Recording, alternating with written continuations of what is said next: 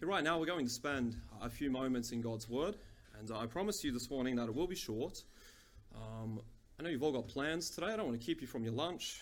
Um, I don't want to keep you from your family, your friends. Uh, but I do ask this I'm going to be short, but I want you to pay very close attention to what I'm talking about because this is the most important news in the whole world. Okay, so I'll be short, but please listen well. If you don't listen well, I'll talk longer. No, I won't do that. Okay, but could, you please open your Bible to Galatians chapter 4? And I'd like to consider uh, verses 4 and 5. Okay, Galatians chapter 4.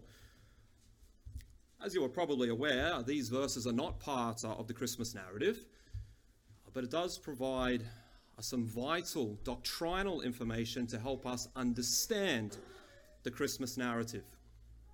And uh, what I'd like to do is very simple. We're going to consider a couple of things that these two verses teach us about Christmas.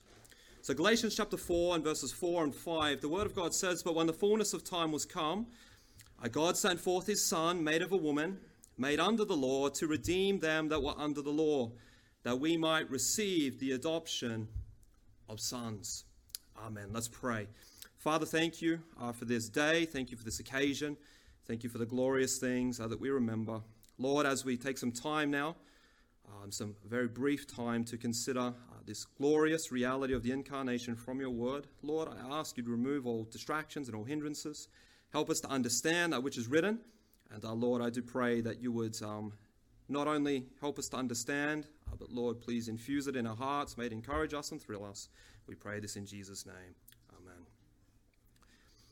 Now, when do you start thinking about Christmas and making plans for it. I know some people start very, very early, like ridiculously early. Um, and that's okay.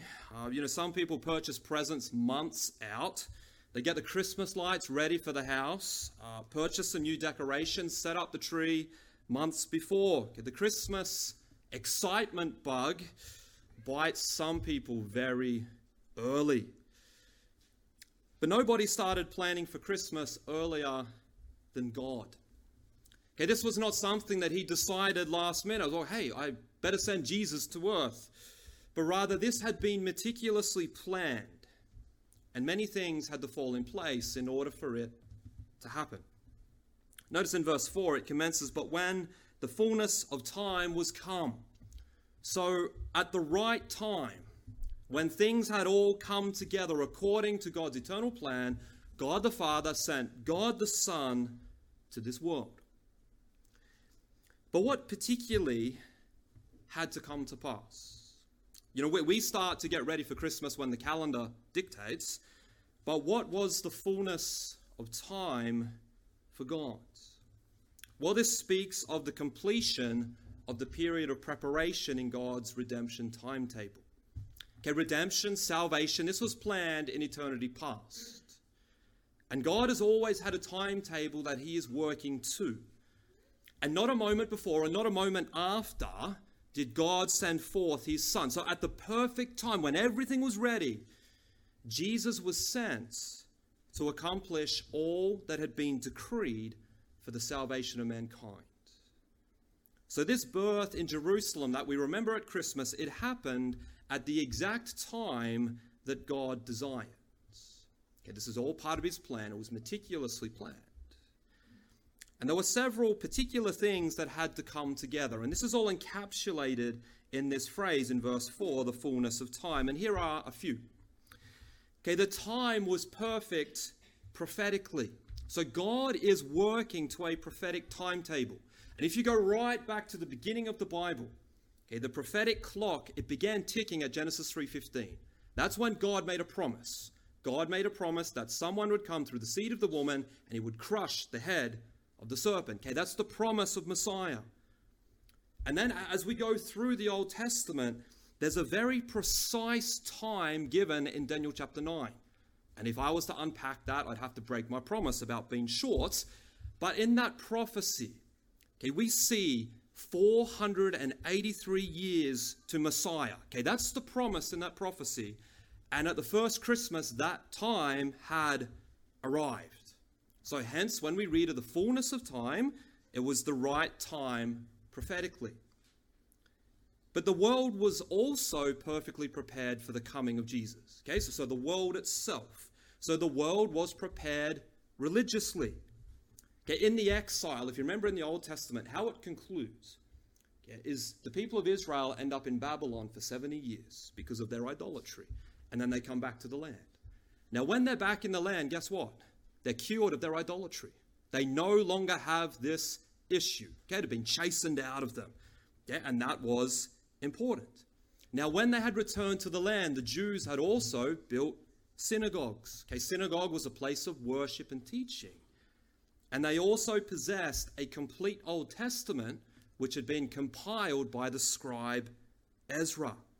So the synagogues and the availability of the scriptures facilitated the proclamation of the message of Messiah. Okay, so again, this is another piece of the puzzle. But the world was also prepared culturally. Okay, due to the efforts of a man named Alexander the Great, he established Greek culture and Greek language. And you think you're, okay, so who cares? But you know, Greek became the common language of the whole empire. And that was important because a common language enabled the spread of the gospel. Yeah, if there were six different languages, it would be a lot harder to spread the message of Jesus compared to one common tongue. So it was prepared culturally. It was also prepared politically. So you see here, history and the Bible, it's tying together. Okay, this was a time when the Pax Romana extended over the civilized earth. Okay, and this provided economic and political stability, and that meant there was peace. Okay, there was peace throughout the empire. And the Romans had also developed a wonderful system of roads. Okay, and you think, again, okay, so what? Okay, all of these roads are connected the empire. What did that allow? It allowed travel possible, which had formerly been quite difficult, which assisted greatly in the spread of the gospel, the spread of the message of Jesus. So we see that God's timing and God's planning for the first Christmas was perfect. Jesus came at the right time, at the right place, into the right environment. Everything had come together. And this all happened according to God's eternal plan.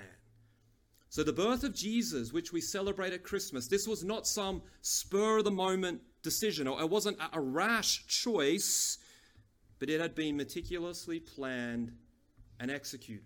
Okay, and that highlights the love of God for mankind. Okay, that they would develop a plan in eternity past and execute it perfectly for you and for me.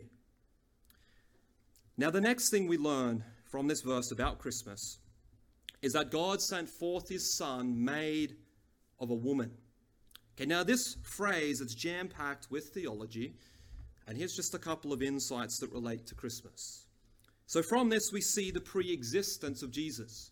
What, what I mean by that is that Jesus did not begin at his birth. Okay, the birth in the manger, that was not the beginning for Jesus. But rather, he was, he is, and he always will be the Son of God. A sending of his Son, this implies both divinity and eternality. So Jesus existed prior to coming into this world in Bethlehem. Why? Because Jesus is God. When Jesus being made of a woman, this also speaks of his humanity. Uh, perhaps it's also an inference to the virgin birth. Okay, made of a woman, it's an unusual phrase, and hence it could be insinuating the uniqueness of the conception of Jesus. Okay, we remember that Jesus was conceived by a virgin. Okay. But this phrase, it's a definite declaration that Jesus was fully man. Okay, so Jesus is fully God, but he's also fully man. He possessed true humanity, the same as you and me, just one difference he didn't have sin. And hence, this verse here speaks of the union of Jesus' divine and human nature in one person. Okay, this is the person of Christmas. This is who this babe in the manger is. It's not just an ordinary baby, but rather this, this one in the manger is fully God and fully man. Okay, united in one person. And this was required because of the mission that he came to accomplish. Okay, this was necessary because this qualified him to be the Savior. Jesus needed to be both God and man in order to be an acceptable sacrifice. Okay, Jesus needed to be God in order to possess the power to provide salvation. He also needed to be God in order to be free from sin and to defeat death. But he also had to be man in order to take the position of the substitute. Okay, he needed to be like you and I in order to represent us. Okay, so, so in the Bible, we see right at the beginning, we've got Adam. Adam represents everybody, and he's a man. So in Adam, we all fall into sin. But then we get to Jesus, he's the second Adam, which means he needed to be man, and in him, we can all be saved.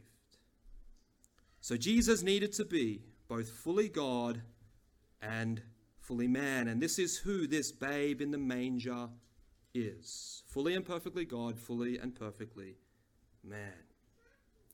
Now, we also learn from this verse that the Christmas story is all about accomplishing a particular mission. The verse says that Jesus was sent forth, okay, meaning he is sent on a mission. That This babe in the manger come for a specific purpose. And this reminds us that Jesus came voluntarily. Jesus was not forced, he wasn't coerced, but rather he was motivated by love for God the Father and love for you and I. Okay, that, that's why he came, that was the motive. But what was the mission? Well, we're told that Jesus was made under the law. Okay, what, what does that mean? Well, he submitted himself to the rules, regulations, and restrictions of the law. Okay, but more than this, it means that Jesus kept the law perfectly. And again, that, that's astonishing. He satisfied all the requirements of the law, perfect obedience. You and I can never do that. We don't come close. And since he kept the law perfectly, this enabled him to be the one who could be the Redeemer. Okay, this was the mission. Why did Jesus come? Jesus came to redeem mankind. Okay, this is why the babe in the manger came. Now, this word redeemed, it means to buy back and to take out. This particular time it was used of slaves. So one could purchase the freedom of a slave by paying the price, and that would take them out of the slave market. And that's a wonderful picture of salvation.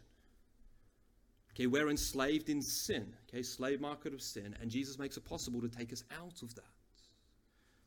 Okay, so Jesus Christ on the cross has enabled us to be freed from the slavery of sin, set us free from the curse, condemnation of the law. Because we need to understand that as natural man, all of us are enslaved in sin. Okay, we are born into sin. Okay, we're born sinners. And then we sin by choice okay, whether by action or attitude, over and over again. Okay, and hence, this is the universal predicament of mankind. We are enslaved, enslaved in sin. And the curse of sin is hanging over us. And understand that the wrath of God, if you picture a bucket, it's been filled up and it's going to be poured out on us. It will be unleashed. Okay, it will be unleashed in hell for all eternity. Okay, so that's the predicament. But Jesus Christ came as a baby in the manger in order to free us from the slavery of sin. He was judged in our place. That is the good news of the Christmas story. Jesus came as the Redeemer, Jesus came as the Savior to deliver us from our predicament. But if redemption or salvation was not enough for us, uh, Jesus also provided adoption. That's the final thing we see in this verse. So Jesus' coming had both an atoning purpose and an adopting purpose. And the Bible declares here that we have been adopted. Okay, literally, this refers to giving one the status of sonship, even though you are not a natural child. Okay, and that, that's a wonderful image. Naturally, we are not the children of God. Okay, we're, we're sinners. But in Christ, we have been adopted into the heavenly family. Okay, this is what God has done for us through Jesus Christ. We've been adopted into God's family. Okay, when Jesus died and rose again, he not only paid the price for our salvation, but he's also provided our adoption papers. And this is why Christmas is such good news. You know, it's a crucial part of God's awesome and glorious plan of salvation because in order for the cross to happen, Jesus had to come to earth. And God the Father sent his Son at the perfect time when all the pieces of the puzzle had come together. And Jesus came to do what nobody else could do, and that is to be the Savior of the world, to pay the price for our sin, and to provide us with the adoption papers into the family of God. None of this is possible without Christmas. Okay, this is not possible if Jesus did not come to this world, and that is why Christmas is such a joyous time of the year. But there is a vital point that you need to hear, and it's with this I'll finish. Have you ever experienced the salvation that Jesus came to provide? You need to understand what I'm talking about. This is a free gift extended to all, but it must be accepted individually. Okay, you, you have a choice to make. And I wonder have you, okay, have you as an individual ever come to Christ as Savior? Have you acknowledged your sin? Admitted your utter lost condition, your complete inability to save yourself. Lord, I'm a sinner, I'm lost, I'm undone, and I can't save myself and you cast yourself at the grace and mercy of God, believing that Jesus Christ died, was buried, and rose again on your behalf. That is how the greatest gift of redemption becomes yours. And you will receive immediate pardon from sin, past, present, and future. You will be made clean, washed clean in the blood of Christ. Your relationship with God, which has been severed by sin, will be reconciled and you will become a member of the heavenly family. But the choice is yours. Okay, you have a choice to make. What will you do with Jesus? But for those of us who are Christians, you know, this is the good news of Christmas. Jesus came to provide this for us. And in Him, this is ours. He's given us the greatest gift imaginable I'm sure some of you received some wonderful gifts this morning, but it's nothing compared to Jesus. Jesus is the greatest gift. And I do trust today that we are thrilled by what we have in Christ.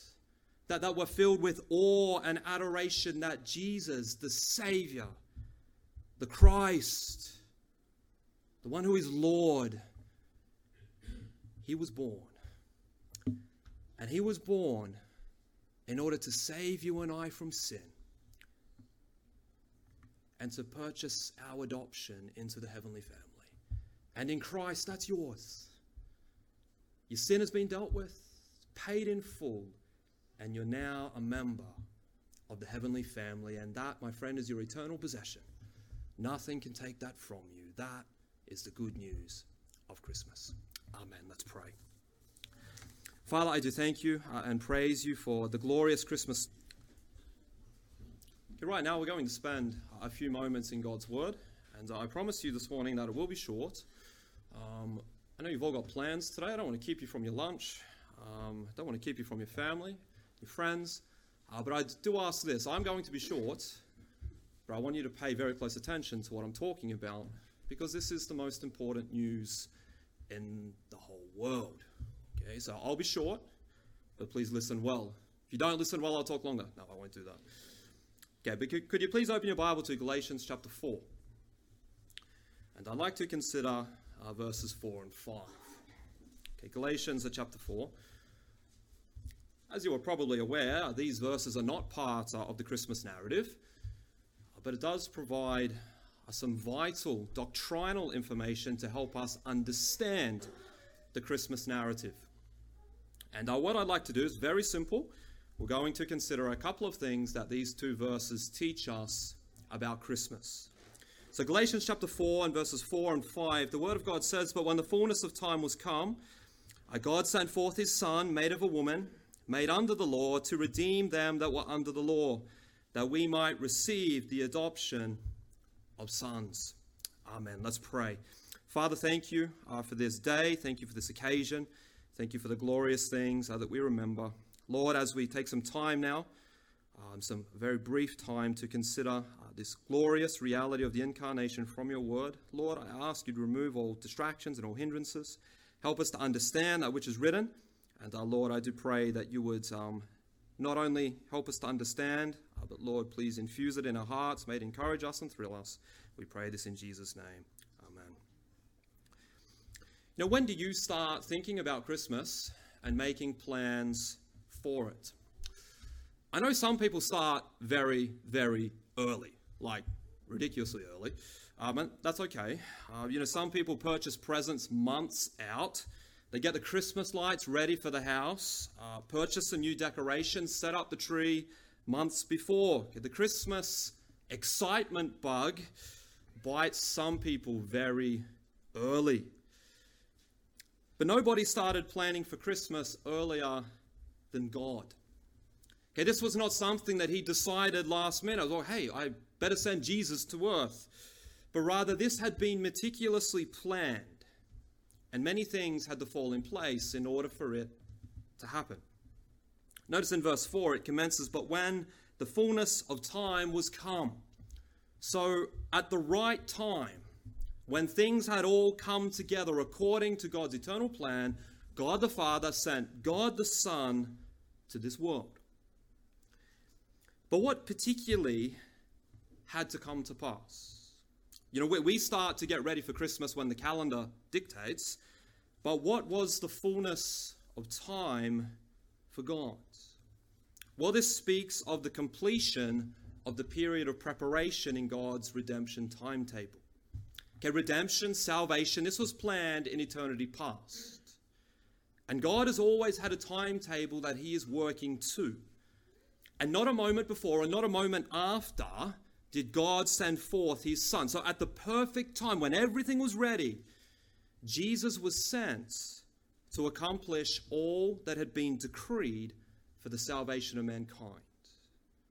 So, this birth in Jerusalem that we remember at Christmas, it happened at the exact time that God desired. Okay, this is all part of his plan, it was meticulously planned. And there were several particular things that had to come together. And this is all encapsulated in this phrase in verse 4 the fullness of time. And here are a few. Okay, the time was perfect prophetically. So God is working to a prophetic timetable.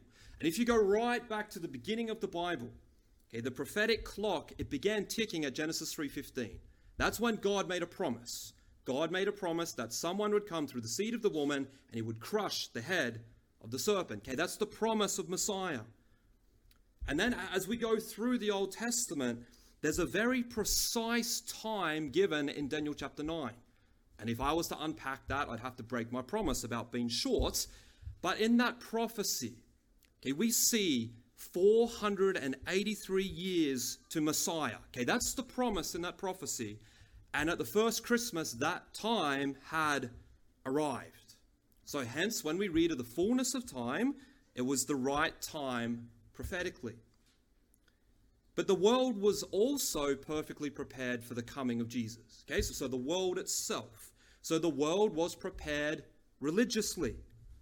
Okay, in the exile, if you remember in the Old Testament, how it concludes okay, is the people of Israel end up in Babylon for 70 years because of their idolatry, and then they come back to the land. Now, when they're back in the land, guess what? They're cured of their idolatry. They no longer have this issue. Okay, it had been chastened out of them. Yeah, and that was important. Now, when they had returned to the land, the Jews had also built synagogues. Okay, synagogue was a place of worship and teaching. And they also possessed a complete Old Testament, which had been compiled by the scribe Ezra. So the synagogues and the availability of the scriptures facilitated the proclamation of the message of Messiah. Okay, so again, this is another piece of the puzzle. But the world was also prepared culturally. Okay, due to the efforts of a man named Alexander the Great, he established Greek culture and Greek language. And you think you're, okay, so who cares? But you know, Greek became the common language of the whole empire. And that was important because a common language enabled the spread of the gospel. Yeah, if there were six different languages, it would be a lot harder to spread the message of Jesus compared to one common tongue. So it was prepared culturally. It was also prepared politically. So you see here, history and the Bible, it's tying together. Okay, this was a time when the Pax Romana extended over the civilized earth. Okay, and this provided economic and political stability, and that meant there was peace. Okay, there was peace throughout the empire. And the Romans had also developed a wonderful system of roads. Okay, say, again, okay, so what? Okay, all of these roads are connected the empire. What did that allow? It allowed travel possible, which had formerly been quite difficult, which assisted greatly in the spread of the gospel, the spread of the message of Jesus. So we see that God's timing and God's planning for the first Christmas was perfect. Jesus came at the right time, at the right place, into the right environment. Everything had come together. And this all happened according to God's eternal plan. So, the birth of Jesus, which we celebrate at Christmas, this was not some spur of the moment decision, or it wasn't a rash choice, but it had been meticulously planned and executed. Okay, and that highlights the love of God for mankind. Okay, that they would develop a plan in eternity past and execute it perfectly for you and for me. Now, the next thing we learn from this verse about Christmas is that God sent forth his Son made of a woman. Okay, now this phrase is jam packed with theology, and here's just a couple of insights that relate to Christmas. So, from this, we see the pre existence of Jesus. What, what I mean by that is that Jesus did not begin at his birth. Okay, the birth in the manger, that was not the beginning for Jesus, but rather he was, he is, and he always will be the Son of God. A sending of his Son, this implies both divinity and eternality. So Jesus existed prior to coming into this world in Bethlehem. Why? Because Jesus is God. When Jesus being made of a woman, this also speaks of his humanity. Uh, perhaps it's also an inference to the virgin birth. Okay, made of a woman, it's an unusual phrase, and hence it could be insinuating the uniqueness of the conception of Jesus. Okay, we remember that Jesus was conceived by a virgin. Okay. But this phrase, it's a definite declaration that Jesus was fully man. Okay, so Jesus is fully God, but he's also fully man. He possessed true humanity, the same as you and me, just one difference, he didn't have sin. And hence this verse here speaks of the union of Jesus' divine and human nature in one person. Okay, this is the person of Christmas. This is who this babe in the manger is. It's not just an ordinary baby, but rather this, this one in the manger is fully God and fully man. Okay, united in one person. And this was required because of the mission that he came to accomplish. Okay, this was necessary because this qualified him to be the Savior. Jesus needed to be both God and man in order to be an acceptable sacrifice. Okay, Jesus needed to be God in order to possess the power to provide salvation. He also needed to be God in order to be free from sin and to defeat death. But he also had to be man in order to take the position of the substitute. Okay, he needed to be like you and I in order to represent us. Okay, so, so in the Bible, we see right at the beginning, we've got Adam. Adam represents everybody, and he's a man. So in Adam, we all fall into sin. But then we get to Jesus, he's the second Adam, which means he needed to be man, and in him, we can all be saved. So Jesus needed to be both fully God and fully man. And this is who this babe in the manger is fully and perfectly God, fully and perfectly man. Now, we also learn from this verse that the Christmas story is all about accomplishing a particular mission. The verse says that Jesus was sent forth, okay, meaning he is sent on a mission, this babe in the manger come for a specific purpose. And this reminds us that Jesus came voluntarily. Jesus was not forced, he wasn't coerced. but rather he was motivated by love for God the Father and love for you and I. Okay, that, that's why he came. That was the motive. But what was the mission? Well, we're told that Jesus was made under the law. Okay, what, what does that mean? Well, he submitted himself to the rules, regulations, and restrictions of the law. Okay, but more than this, it means that Jesus kept the law perfectly. And again, that, that's astonishing. He satisfied all the requirements of the law, perfect obedience. You and I can never do that. We don't come close. And since he kept the law perfectly, this enabled him to be the one who could be the Redeemer. Okay, this was the mission. Why did Jesus come? Jesus came to redeem mankind.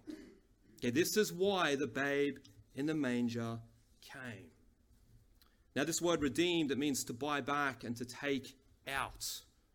This particular time it was used of slaves. So one could purchase the freedom of a slave by paying the price, and that would take them out of the slave market.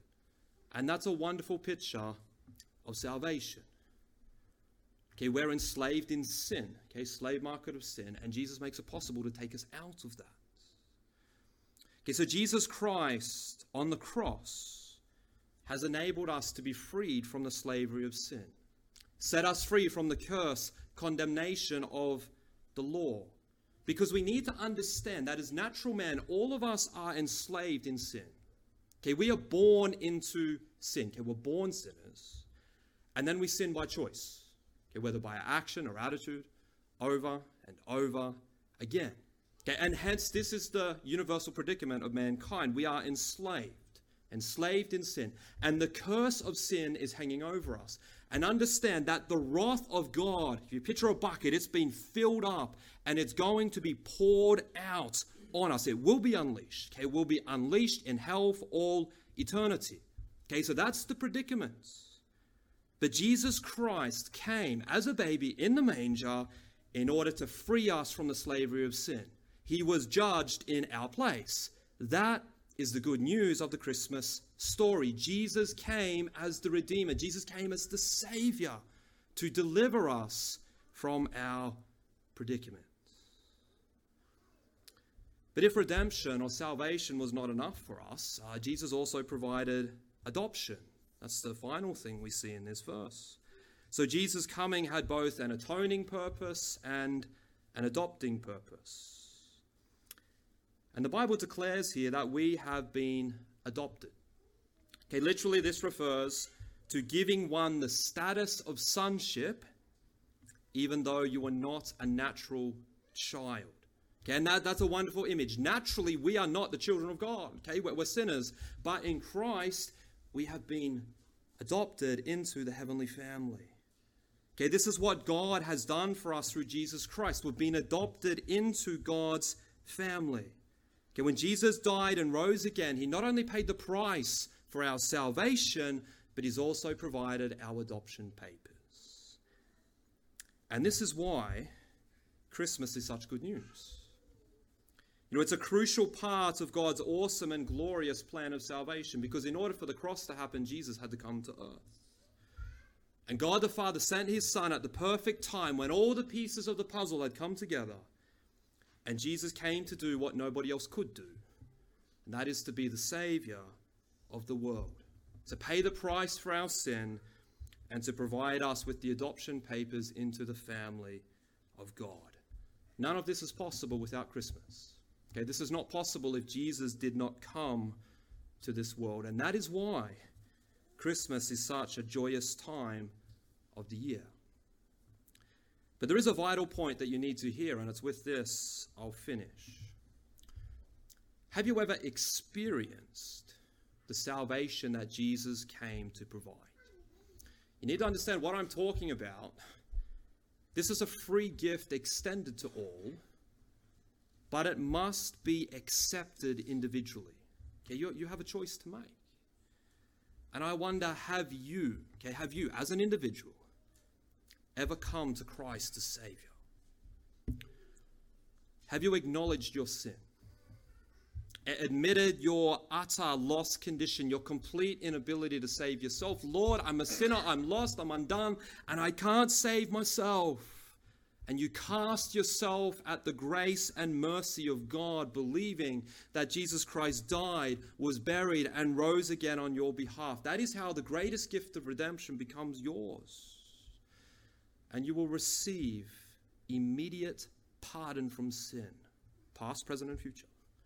You will be made clean, washed clean in the blood of Christ. Your relationship with God, which has been severed by sin, will be reconciled. And you will become a member of the heavenly family. But the choice is yours. Okay, you have a choice to make. What will you do with Jesus? But for those of us who are Christians, you know, this is the good news of Christmas. Jesus came to provide this for us. And in Him, this is ours. He's given us the greatest gift imaginable. I'm sure some of you received some wonderful gifts this morning, but it's nothing compared to Jesus. Jesus is the greatest gift. And I do trust today that we are thrilled by what we have in Christ.